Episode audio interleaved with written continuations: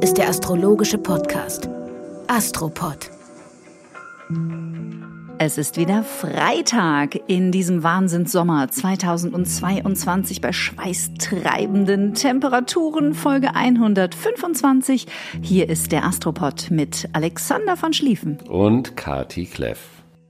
Hallo, mein Lieber. Hallo. Ich war sehr erfreut über deinen letzten Podcast von Get Happy. Mhm, über Singen. Weil du ja über das Singen gesprochen hast und dabei geht es ja auch um eine Frau, die das beruflich gemacht hat, aber mit Menschen singt, die nicht beruflich äh, unterwegs sind, mhm. weil sie die Thematik in die Breite bringen möchte und das Bewusstsein für die Relevanz des Singens bei den Menschen aktivieren möchte. Und da habe ich mich natürlich wahnsinnig gefreut. Ein großes Thema. Ja, es ist unglaublich, ja, was Musik und insbesondere Gesang jetzt mittlerweile ja mehrfach schon wissenschaftlich belegt mit unserer mentalen Gesundheit macht und mit unserem Wohlbefinden und unserem Gefühl von Selbstwirksamkeit. Also vielleicht verlinken wir die Folge hier in den Show Notes. Die ist wirklich sehr hörenswert mit Ariane Roth und Professor Dr. Thomas Schäfer von der Medical School in Berlin. Die haben eine Studie zusammen gemacht und das ist ganz schön toll, was die da rausgefunden haben.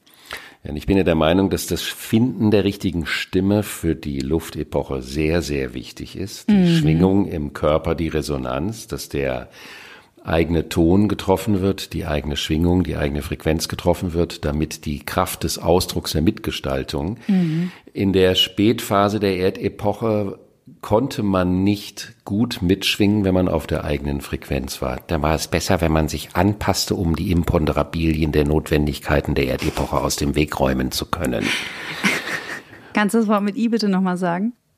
Imponderabilien. Ah, dafür feiere ich dich so stark. Keine Ahnung, was es ist, aber es klingt super. Ja, das, du kannst ja in einem falschen System, zumindest wenn es falsch geworden ist, nicht auf eine richtige Art äh, mitfunktionieren. Das heißt, du musst dich an das Verbogene anpassen. Mhm, okay. Impom. Es gibt im, im Scrabble bestimmt eine Menge Punkte. Imponderabilien. So, das könnt ihr jetzt nochmal googeln.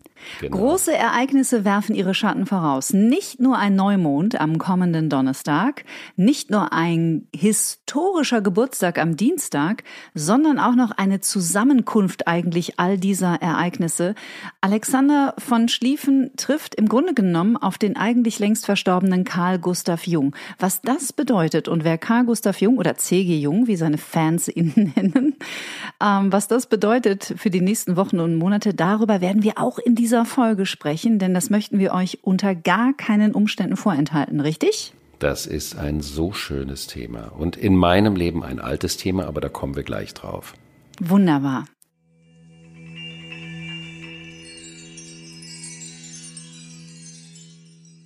Wir beginnen mit dem Freitag, da wandert die Lo Sonne, nicht die Lonne, die Sonne wandert in den Löwen. Also die Lonne wandert in den Söwen. Mhm. Und das passt zu dem Thema Licht und Schatten. Auch wenn es nicht mehr die längsten Tage und die kürzesten Nächte sind. Aber man kann sagen, wo viel Licht, da ist auch viel Schatten. Das ist ganz sprichwörtlich zu nehmen, denn da, wo es heller ist, da ist der Schatten auch dunkler. Nur wenn man am Äquator stünde und die Sonne am Mittagspunkt über einem wäre, High Noon nennt man das in der Hollywood-Filmgeschichte. Westernsprache? Dann hätte man kein, würde man keinen Schatten werfen. Das ist von der Symbolik unfassbar interessant. Das kann man mal so ein Wochenende durch sich durchgehen lassen, was das eigentlich bedeutet, wenn man an der, genau unter der Spitze der Sonne steht, dass man dann keinen Schatten wirft.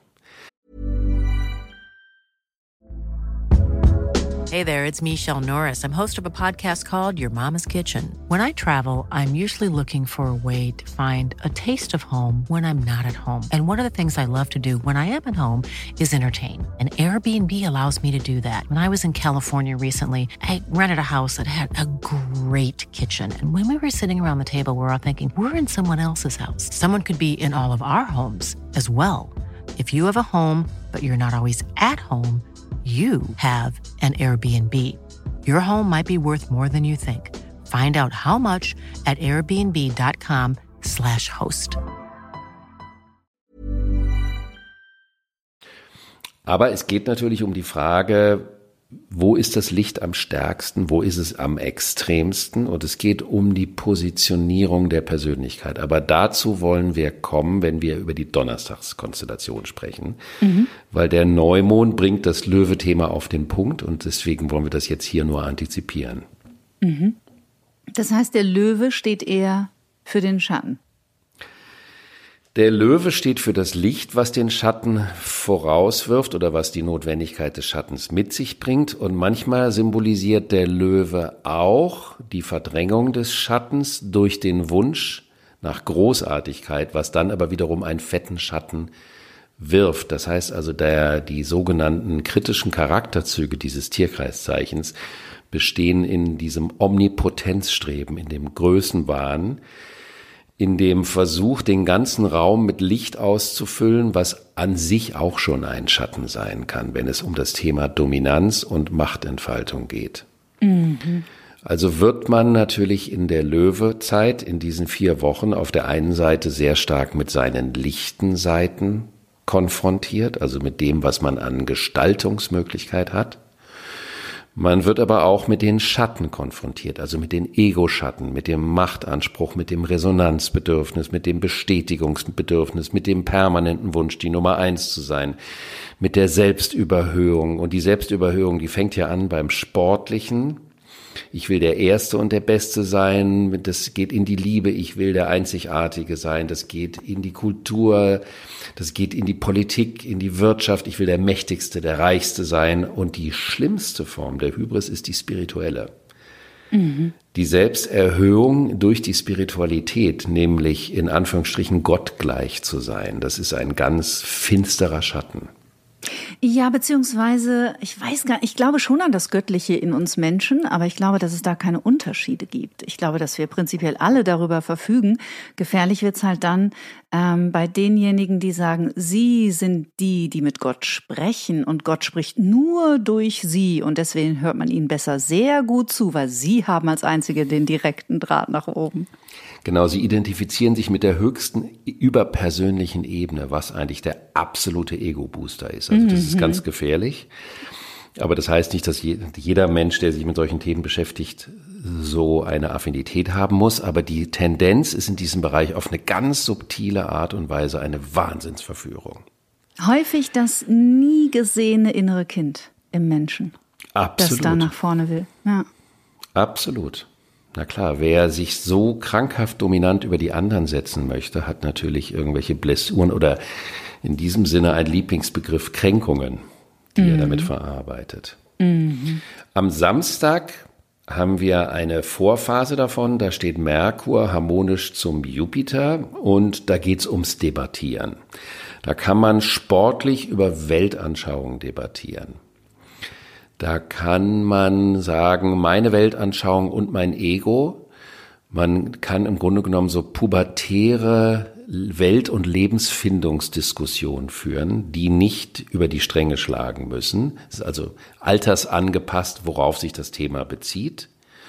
Aber auch im Sinne der Erkenntnis, wo stehe ich eigentlich mit meiner Weltanschauung. Mhm. Ist also ein guter Tag, um sich über Inhalte auch in größeren Runden auseinanderzusetzen. Das kann man ja auch stilvoll und vor allen Dingen respektvoll machen und nicht so dämlich wie in den letzten zwei Jahren, wo ja kein Austausch, sondern nur ein polemisierendes Abstrafen von Meinungen stattgefunden hat, was mit einem kultivierten Austausch nicht viel zu tun hat. Ja, das passt ganz schön zu einem Thema, das mich die letzten Tage beschäftigt hat. Ich habe nämlich, ehrlich gesagt, muss ich gestehen, zum ersten Mal reingehört in den Podcast von Markus Lanz und Richard David Brecht. Und die beiden haben eine wunderbare Debattierkultur, finde ich. Die sind sich nicht immer grün, also die sind sich nicht immer einer Meinung, die stehen woanders, also gerade auch im aktuellen Ukraine-Konflikt. Und trotzdem merkt man, die mögen sich und die diskutieren auf Augenhöhe. Die unterbrechen sich auch mal im Satz, aber die verlieren nie die Wertschätzung und Würdigung des anderen. Und da habe ich echt, ähm, das habe ich lange vermisst, muss ich sagen. Das ist schön, den beiden zuzuhören. Ja, der Aspekt ist natürlich wirklich, auch weil auch oft in, bei politischen Diskussionen die Leute sich gegenseitig ins Wort fallen, mit so einer Prise Respektlosigkeit und bei denen hat man das Gefühl nicht, ich habe das bisher leider nicht genug geschaut, war aber verwundert, wie oft der Precht dem Lanz äh, ins Wort gefallen ist. Mhm, stimmt, ich auch. Und mir war dabei nicht äh, sicher, ob das eine stilistische Methode ist, um einfach eine Dynamik reinzubringen oder ob sich das de facto aus der Gesprächskultur ergeben hat. Aber jedenfalls ist es ein wunderbares Beispiel. Man kann das beobachten, wie sich auch eine solche Gesprächskultur entwickelt, um zu schauen, wie geht man mit so einem Thema um. Mhm, Finde ich auch. Fiel mir ein an dieser Stelle. Also ist total hörenswert, vielleicht auch für euch, lieber Astropod, Hörermenschen, ähm, da mal reinzulauschen. Hörermenschen, Hörermenschen. ist schön. Hörermenschen ist so charmant. Das ist wie aus einer Pilzhöhle.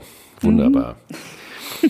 Am Montag steht Venus in Spannung zu Jupiter. Venus im Krebs für die Liebe und die Freude für das Begehrenswerte. Im Krebs ist ja dieses Bedürfnis nach Intimität und Nähe da und Jupiter ähm, ist ja derjenige, der die Grenzen nicht so gerne akzeptiert. Es ist auch seine Aufgabe zu sagen, wir projizieren einfach mal eine Möglichkeit in die Zukunft. Allein die Dynamik, die dadurch ausgelöst wird, führt ja schon dazu, dass man in Aktion tritt. Das heißt, die Funktion des Jupiters ist nicht immer die Vollendung und die Umsetzung und die Strukturierung der Entwürfe, sondern die Entfachung der Dynamik dahin. Und wenn Venus und Jupiter aufeinandertreffen, so sagt es zumindest der große Thomas Ring, wird es selten dramatisch, aber es ist einen Hang zur Übertreibung da. Mhm. Also zur Übertreibung dessen, was man liebt dann geht's immer, was ich höre das oft, auch wenn es um die Horoskope von Familien geht, ähm, dass man seine Kinder zu viel liebt. Und ich finde, man kann Kinder und Menschen oder Lebewesen nicht zu viel lieben. Wenn man jetzt das Zustopfen mit Geschenken oder das Verwöhnen oder das permanente Nachgeben als Liebe bezeichnet, dann äh, auf jeden Fall. Aber man oder kann das Festhalten oder das Sorgen. Ja, ja. Du meinst jetzt nicht das Umsorgen, sondern Sorge machen. Ja, sich ständig sorgen und fast ein bisschen kontrollieren auch. Das wird ja auch gerne als Liebe getarnt. Das stimmt. Ich mache mir solche Sorgen. Ich liebe dich halt so. Deswegen bin ich ständig in Sorge. Bitte nicht. Bitte. Bitte nicht. Gut, aber auch solche Tendenzen können Anfang der Woche auftauchen in so einem Gefühlsüberschwang und auch ist das eine wunderbare Chance, das zu reflektieren. Mhm. Super genau zu schauen. Also ein äh, Aspekt, den, ich habe das auch schon ein paar Mal erwähnt, ich hoffe, das langweilt unsere Zuhörermenschen nicht. Ähm, der Goethe hatte so einen Aspekt und er hatte diesen Spruch geprägt, Vernunft sei überall zugegen, wo Leben sich des Lebens freut. Weil der genau wusste, wie Maßlosigkeit sich anfühlt mhm. und sich in den Jahresringen der Plauze niederschlagen kann. Mhm. Die Jahresringe der Plauze, das ist ja nett. Ja, das ist ja gerade in solchen Zeiten, wenn man gerne feiert, dann achtet man ja nicht so sehr darauf. Muss man ja auch nicht. Immer. Hochzeiten zum Beispiel auf Sylt. Ups, ist mir so rausgerutscht. Entschuldigung. Schnell weitermachen. ja, wir springen zum Dienstag. Ja, ein toller Geburtstag. Möchtest du an dieser Stelle schon einen kleinen, einen kleinen Ausflug machen? Den würde ich im Nachhinein machen, okay, wenn du damit wunderbar. einverstanden bist. Weil der Aspekt, das ist einer, den der Jung auch nicht in seinem Horoskop hatte. Äh, Merkur Quadrat Mars. Das mhm. ist so richtig Debattier auf, nochmal auf einem anderen Niveau als am Samstag.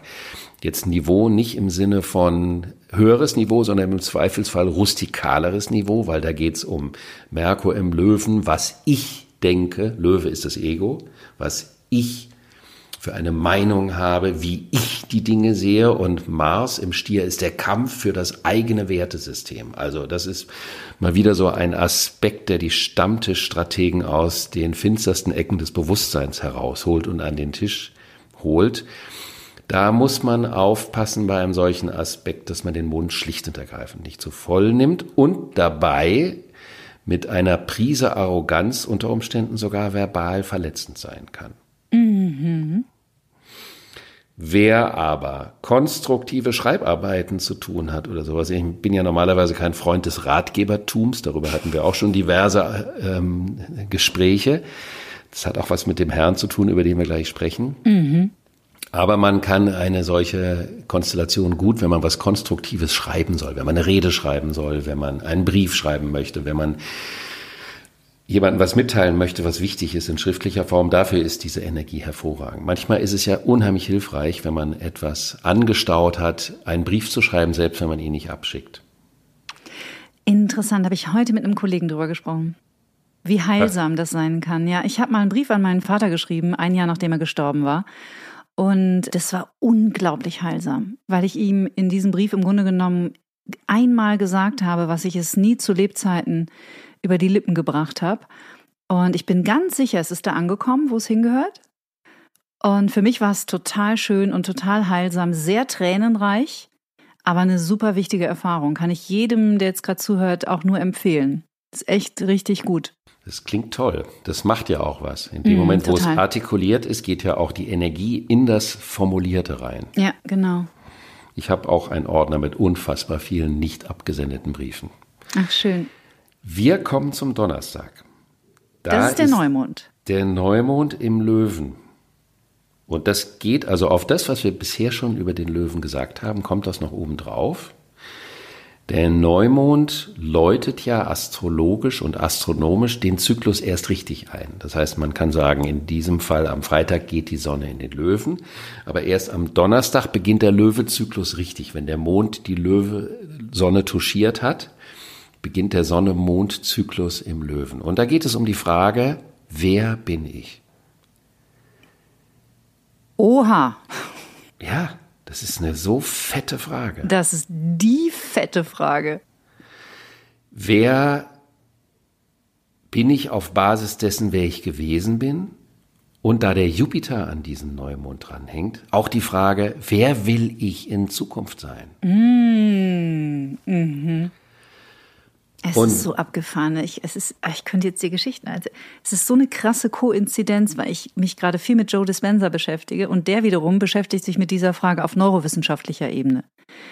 Also sprich, wie wir auch mit unserem Nervensystem und unserem Gehirn und unserem, ähm, unseren chemischen Prozessen im Körper, in alten Verhaltensmustern, wie wir das ablegen, um Neues zu lernen. Und es passt ja exzellent gerade in diese Zeit. Also wer da auch da gerade drin steckt, ist toll, ist ein ganz toller Prozess. Ja, das ist ein komplexer Prozess, der bezieht oh ja. sich auf das Individuum, auf die Individuation, ein Hauptthema von dem Herrn, über den wir gleich sprechen. Mhm. Und natürlich auch die Frage, wer bin ich in echt? Wie die Kinder so schön sagen. Und wer ist die Vorstellung von mir? Bin ich die Entsprechung einer Vorstellung, die ich gerne sein möchte? Wenn, warum möchte ich diese oder jene Vorstellung erfüllen in meinem Sein, in meinem Verhalten, in meinem Auftreten, in meinem Charakter? Mhm. Alles diese sogenannten Löwe-Sonne-Themen, also das, der Persönlichkeitskern, das Ego, aber auch der Mensch, der Verantwortung für eine Charakteristik des Seins, für eine Lebenskultur übernimmt. Es ist unglaublich spannend, weil dieser letzte, äh, diese Sonne-Mond-Konstellation auf dem Pluto, die ja auf der Pluto-Wiederkehr der Vereinigten Staaten stattgefunden mhm. hat. Und in der Zwischenzeit nach dieser Konstellation hat ja dieser Untersuchungsausschuss immer mehr Dinge ans Licht gebracht. Und es wird eben sichtbar, gerade für die Vereinigten Staaten, die sich auch als Kultur, weil dieser Neumond bezieht sich auf das Individuum, auf jede Gruppe, auf die Familie, aber auch auf eine Kultur. Wer sind wir als Kultur? Sind wir das noch, wer wir glauben sein zu wollen? Es wird davon gesprochen, dass das, was da in den letzten Jahren passiert ist, eine komplette Unterminierung der Demokratie ist. Ist das noch mit einem Wertesystem vereinbar, was die Grundlage einer Kultur sein soll? Ist das vereinbar mit einer Vorstellung einer Identität, die man sein möchte? Diese Fragen rappeln im Karton auf allen Ebenen. Wer wollen wir kulturell sein? Wer wollen wir politisch sein? Mhm. Wer wollen wir zwischenmenschlich sein? Wer wollen wir als Familienmensch, als Naturlieber, als tierliebender Mensch oder tierverachtender Mensch, was ja per se auch schon eine spezielle Aussage ist. Mhm. Wer wollen wir sein? Die Antwort von Eckart Tolle auf diese Frage lautet Bewusstsein, das sich seiner selbst bewusst wird. Wodurch wird man sich denn seiner selbst bewusst? Indem man am Ende feststellt, dass man all das, was man glaubt zu sein, nicht ist.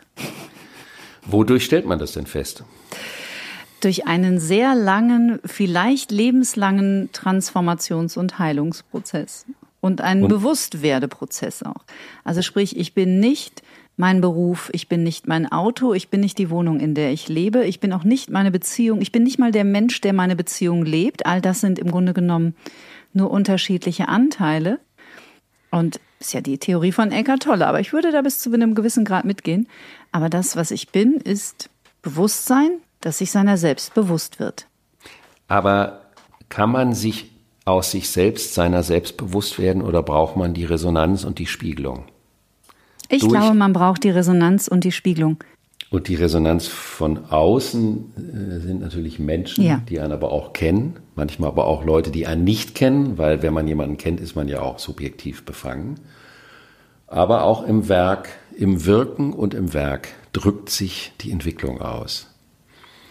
Ich halte das für problematisch, dass man das von sich aus selbst beobachten oder wirklich beurteilen kann, wo man von der Entwicklung steht. Da bleibt immer ein großes Fragezeichen. Ich glaube, dass dieses große Fragezeichen für die Entwicklung förderlich da ist. Da gehe ich mit. Und ich glaube auch, dass man in gewissen Phasen ein Gegenüber braucht. Ich glaube aber auch, dass es Phasen im Leben gibt, wo man schon vielleicht eine höhere Bewusstseinsebene erreicht hat und sehr wohl sich selber beobachten kann beim Denken, Fühlen und Handeln. Nichtsdestotrotz braucht es immer wieder ein Korrektiv. Oder eine schlechte Erfahrung. nach der man sich mal ganz kurz fragt, Hä? Wieso ist denn das jetzt schon wieder passiert? Ah, weil ich wieder in alte Verhaltensmuster bin oder weil ich mich einfach komisch verhalten habe. Also ist das, ist die Erfahrung ein äh, aus dem Unbewussten provoziertes ja. Korrektiv? Bist du damit d'accord? Ja, also auf jeden Fall. Lautes Ja. Es gibt sogar Menschen, die sagen, der Körper sehnt sich nach immer den gleichen biochemischen Prozessen. Also im Grunde genommen ist es unumgänglich und unvermeidbar. Da können wir wunderbar zu diesem Herrn die Brücke schlagen. So ist es. Karl Gustav Jung, meine Lieben. Um den geht es nämlich. Karl Gustav Jung, ich sag dir, was ich über ihn weiß, ein äh, der Schüler von Freud die beiden ein sehr ambivalentes Verhältnis. Jung, einer der ersten, der die klassische Psychoanalyse, Psychologie in Kontext gesetzt hat mit Spiritualität. Ein bis heute viel zitierter und gefeierter Mann. Und euch beide hätte ich gerne mal im Dialog erlebt, muss ich sagen. Jetzt kommt es ja fast dazu, denn die Astrologie trifft auf C.G. Jung in Form von dir. Erzähl doch mal, was da auf uns zukommt im Herbst. Im Herbst kommt auf uns zu, dass die C.G. Jung-Plattform, die auf Basis des Werks von C.G. Jung jetzt im Luftzeitalter das erste Mal die Freude daran haben, einen Astrologen an Bord zu holen. Denn C.G. Jung hat sich wahnsinnig viel mit Astrologie beschäftigt. Ich habe aber eine lebenslange Geschichte mit C.G. Jung, was die Sache im Grunde genommen noch viel spannender macht. Aber bevor ich meine Geschichte erzähle, würde ich kurz auf ihn eingehen, denn es ist sein Geburtstag und interessanterweise hätte er oder hat, das wirkt ja nach mhm. bei jemandem, der ein Werk hinterlassen hat, er hat seine fünfte Saturn-Wiederkehr. Mhm. Also du hast deine erste hinter dir und bist aber noch ordentlich entfernt von der zweiten. Ich schnuppere bereits an der zweiten Saturn-Wiederkehr, um in den dritten Lebenskreislauf einzusteigen. Und er hat die fünfte Wiederkehr und steigt in den sechsten Lebenskreislauf ein. Das ist das eine, was an ihm unheimlich interessant ist. Das zweite ist, dass er die Jupiter-Saturn-Konjunktion des Epochenwandels auf seinem Aszendenten hat. Das haben natürlich einige Menschen. Und man kann nicht sagen, dass jeder Mensch, der das hat, automatisch ein gravierender Mitgestalter dieser Epoche sein wird. Weil diese Konstellation ist im individuellen Horoskop eine Wegegabelung. Das ist eine absolute Entweder-Oder. Also entweder man schafft richtig groß die Kurve in diese neue Epoche oder es wird ein Rohrkrepierer.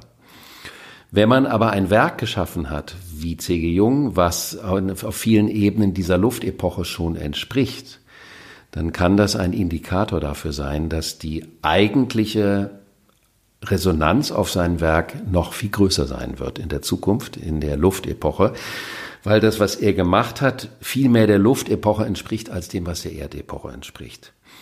Man kann sagen, das antike Wissen, womit er sich beschäftigt hat, da ist die Wirklichkeit in Bildern abgelagert und in Geschichten. Und es ist ein Phänomen der Neuzeit und im Spezifischen der Erdepoche, dass das Wissen in Zahlen und Fakten abgelagert wird. Und das ist eine komplett unterschiedliche Wissenssammlung. Die Bilder und die Geschichten, die verankern sich im Inneren der Seele. Die Fakten und die Zahlen, die berühren die Seele nicht, die sind was für den Verstand. Mhm. Es geht also um verschiedene Wissensebenen.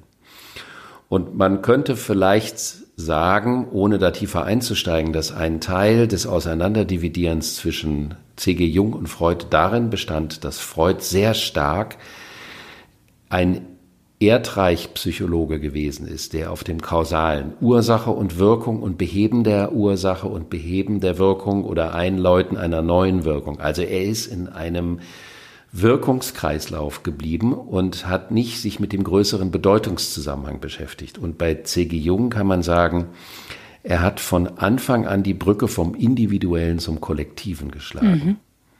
Also es ging um die, um das individuelle Unterbewusstsein, aber auch um das kollektive Unterbewusstsein. Und er nannte die Astrologie, die ist die Quintessenz des psychologischen Wissens der Antike. Wow, was für ein Ritterschlag.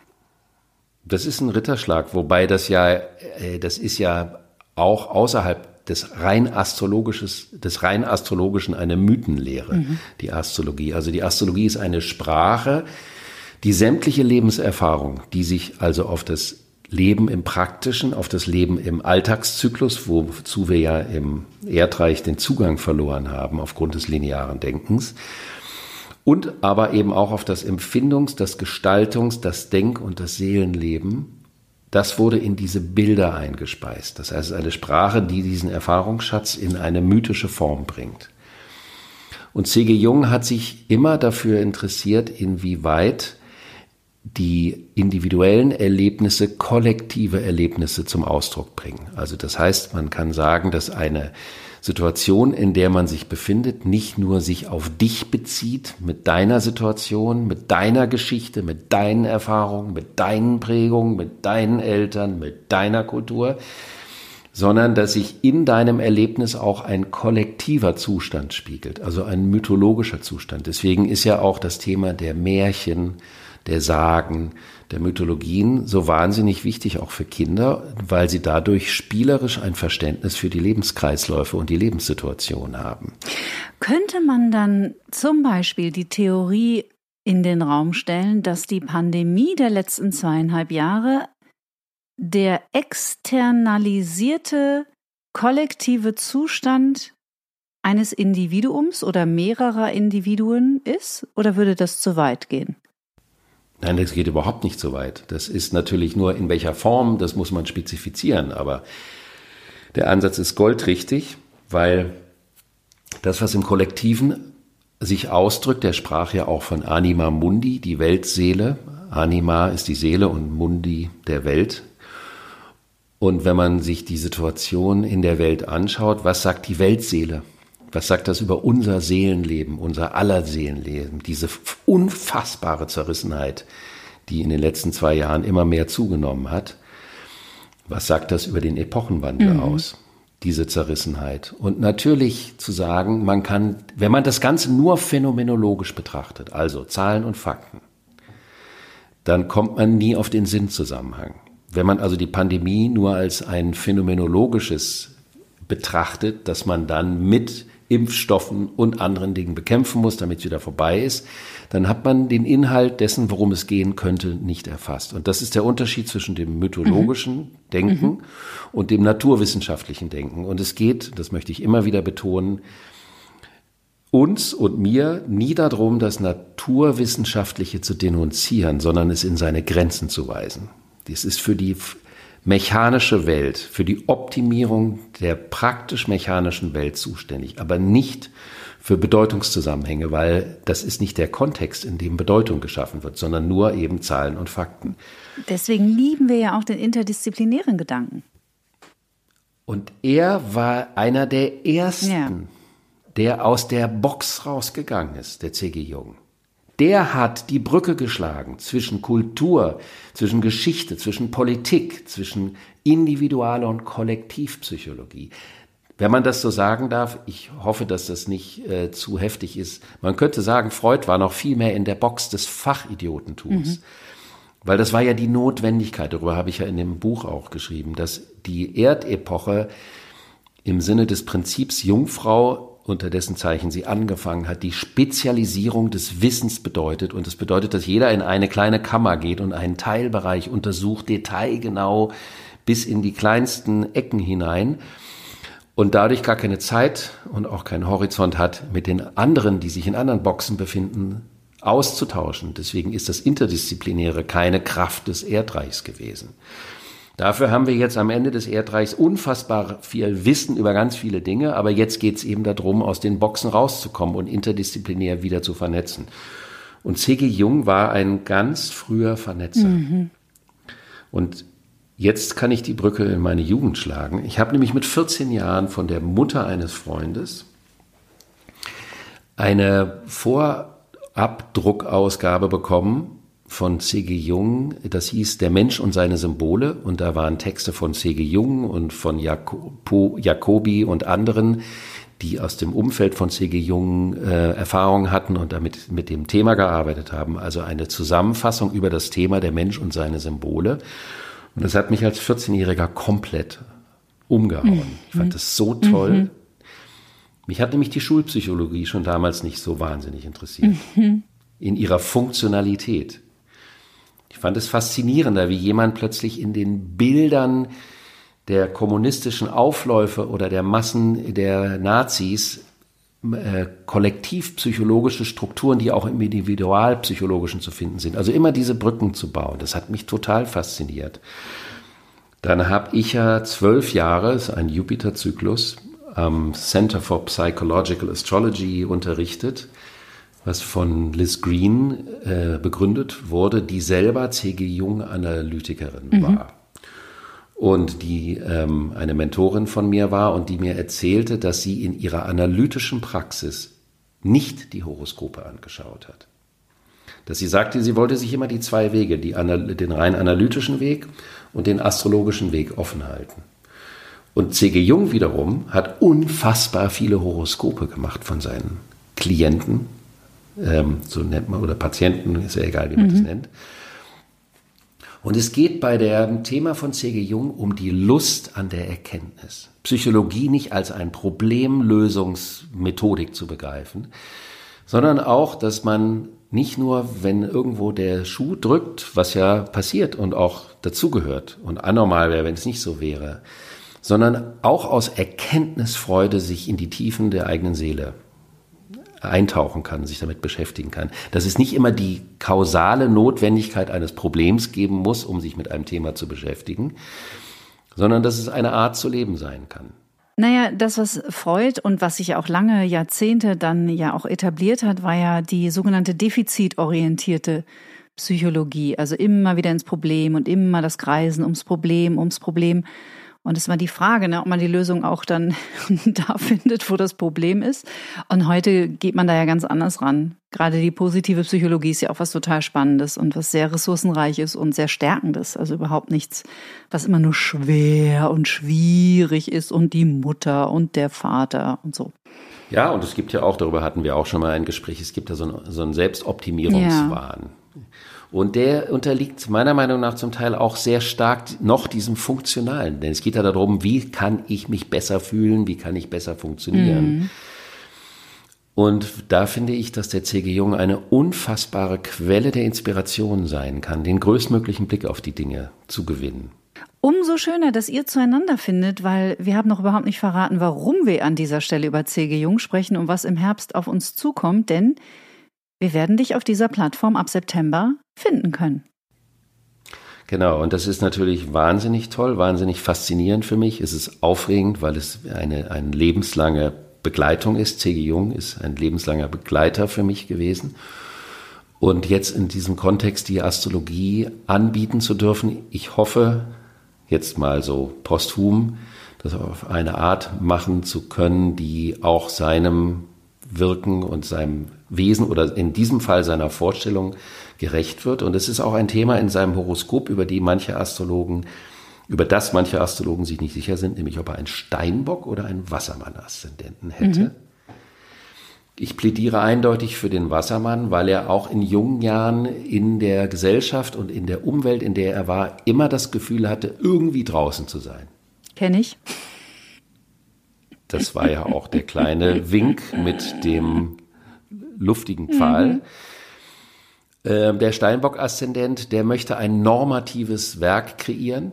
Die, die Anlage zur Norm hat er auch in seinem Horoskop, aber wenn der Grundtenor ist, ich bin draußen, ich schaue mir das von außen an, also auch aus der Vogelperspektive, das ist natürlich auch dann seine Fähigkeit, die individuellen Dinge zu kombinieren mit dem großen Ganzen. Und er hatte einen Sonne-Neptun-Aspekt, das möchte ich für die Astrologie-Affinen noch mit einbringen. Und das bedeutet, entweder benebelt man sich vollständig oder man braucht die Transformation des Erlebens in eine Gleichnisebene, also das Bild, der Archetypus. Mhm. Und das ist natürlich ein ganz starker Aspekt, zumal er auch dieses äh, große Werk, das Rote Buch, geschaffen hat indem er sich mit den Mythen, mit den Bildern aus den Kulturen, mit der Bedeutung dieser Bilder für die individuelle Seele beschäftigt hat. Wo erfährt man da also mehr man, drüber? Wir verlinken das in den Show Notes wahrscheinlich. Über C.G. Jung im Allgemeinen gibt es schöne Interviews auf YouTube und es gibt natürlich tolle Bücher. Es gibt auch ein Buch ähm, über die Schriften von C.G. Jung, über die Astrologie, skurrilerweise. Der war ja Schweizer. Gibt es dieses Buch nur auf Englisch? Mhm. Ähm, das könnte auch Bände sprechen, warum das so sein Das ist interessant, könnte. weil man findet viele Zitate von ihm auch nur im Englischen im Internet. Das stimmt. Mhm. Und die Meinwirken für die Jung-Plattform kann man unter Jung-Plattform finden. Und das hatte ich auch in einem Rundschreiben schon annonciert. Ich bastele ja an einer neuen Grundausbildung.